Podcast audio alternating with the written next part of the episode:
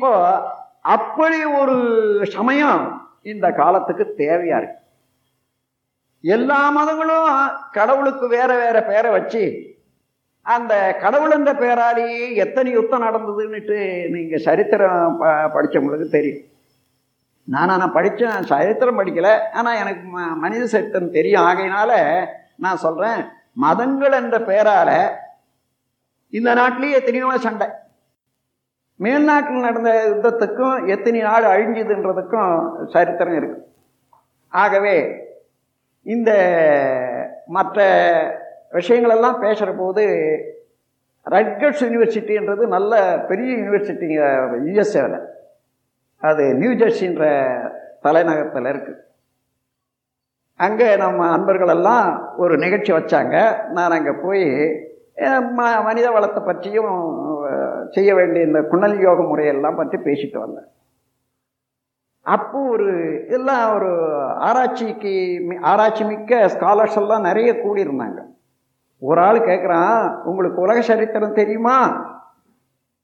Swamiji you are you are talking about so many things to you know the world history நான் சொன்னேன் எனக்கு உலக சரித்திரம் எனக்கு தெரியாது.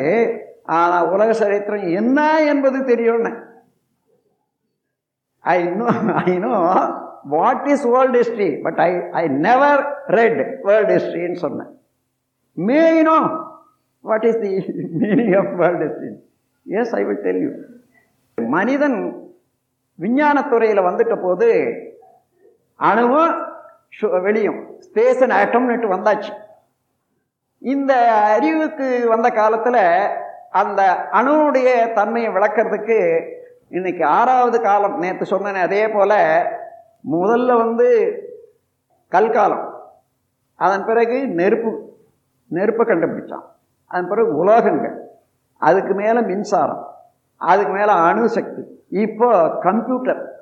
அணுசக்தியை கூட ஒழுங்குபடுத்தக்கூடிய அளவுக்கு இப்போ கம்ப்யூட்டர் தான் இருக்குது எந்த இடத்துல இருந்தாலும் எந்த காரியத்தை எப்படி செய்ய சொல்கிறீங்களோ அது போல் செய்து முடிக்கக்கூடியது அணு சக்தி இது கம்ப்யூட்டருக்கு தான் இருக்குது. கம்ப்யூட்டர் காலத்தில் வந்து கூட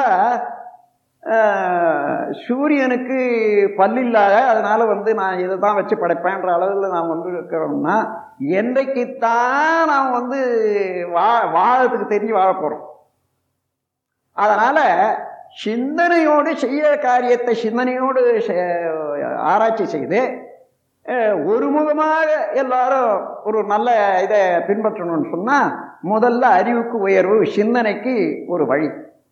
உடலை நன்மையாக வைத்துக்கொள்றதுக்கு என்னென்ன வேணும்? நாமாண்ட இருக்கக்கூடிய தவறுகளுக்கு இந்த உலகத்தில் செய்யக்கூடிய தவறெல்லாம் மனிதனுக்கு செய்யக்கூடிய தவறெல்லாம் காரணம் பார்த்தீங்கன்னா தேவையே இல்லை.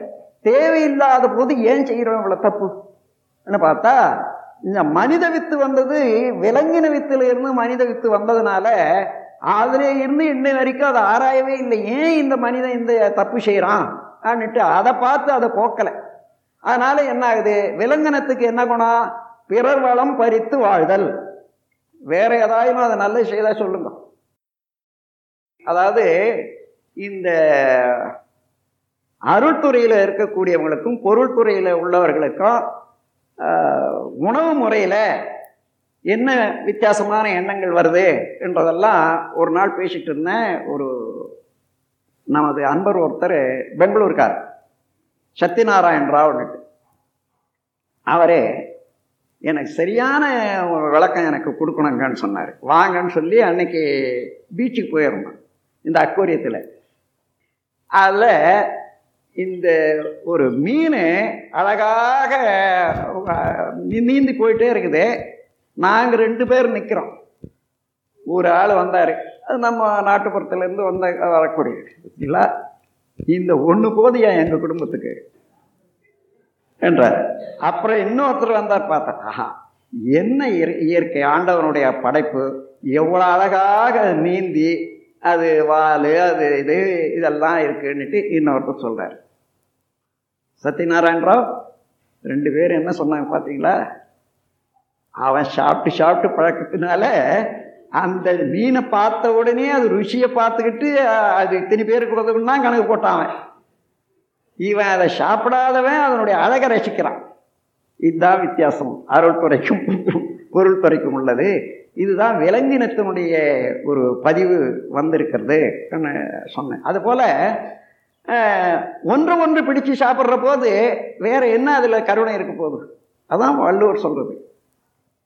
தன்னூ தன்னூன் பெருக்க பிறதொன்றின் ஊன் உண்பான் எங்கனம் ஆளும் அருள். ஒரு ஜீவனண்ட வந்து கருணை இல்லையானால் அவனுக்கு எந்த விதத்தில் இறைவனோட சேர முடியும் என்றது. அப்போ அந்த முறையில் இந்த காலத்துக்கு தக்கவாறு என்ன வேணும்னா அந்த வித்துல இருக்கக்கூடிய பதிவு இருக்கு பாருங்க. சஞ்சித கர்மத்துல விலங்கின பதிவு அந்த விலங்கின பதிவு மாற்றி அமைக்கணும் உலகம் அது மாத்தாத வரையில நீங்க என்னதான் செய்தாலும் கூட அன்னையிலேருந்து இன்னை வரைக்கும் உங்களுக்கு நினைவுபடுத்துற கல்லால் அடிச்சு சண்டை போட்டான் முதல் காலத்துல. அதுக்கப்புறம் தீ வச்சு கொளுத்தி விட்டான். மூன்றாவது வில்லு அம்பு வச்சு அடிச்சான் இது வந்த பிறகு சண்டை போடுறதுக்கு. அதுக்கப்புறம் இன்னைக்கு என்ன?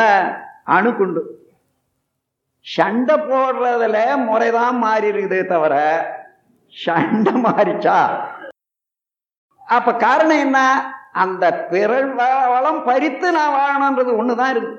அந்த ஒரே குற்றம் தான் மனிதனண்ட மனித இனத்துல எந்த வகையிலையும் எந்த தீங்கு யாருக்கு செய்தாலும் சரி நான் வாழும்.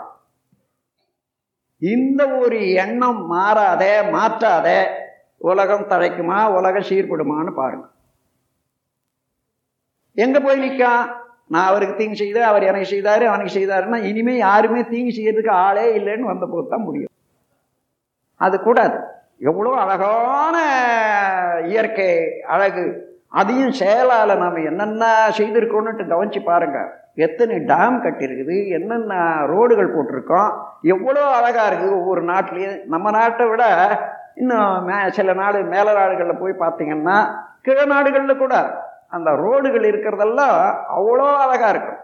நம் கடமை அறவாழ்வின் நாட்டத்தே சிறக்கட்டும்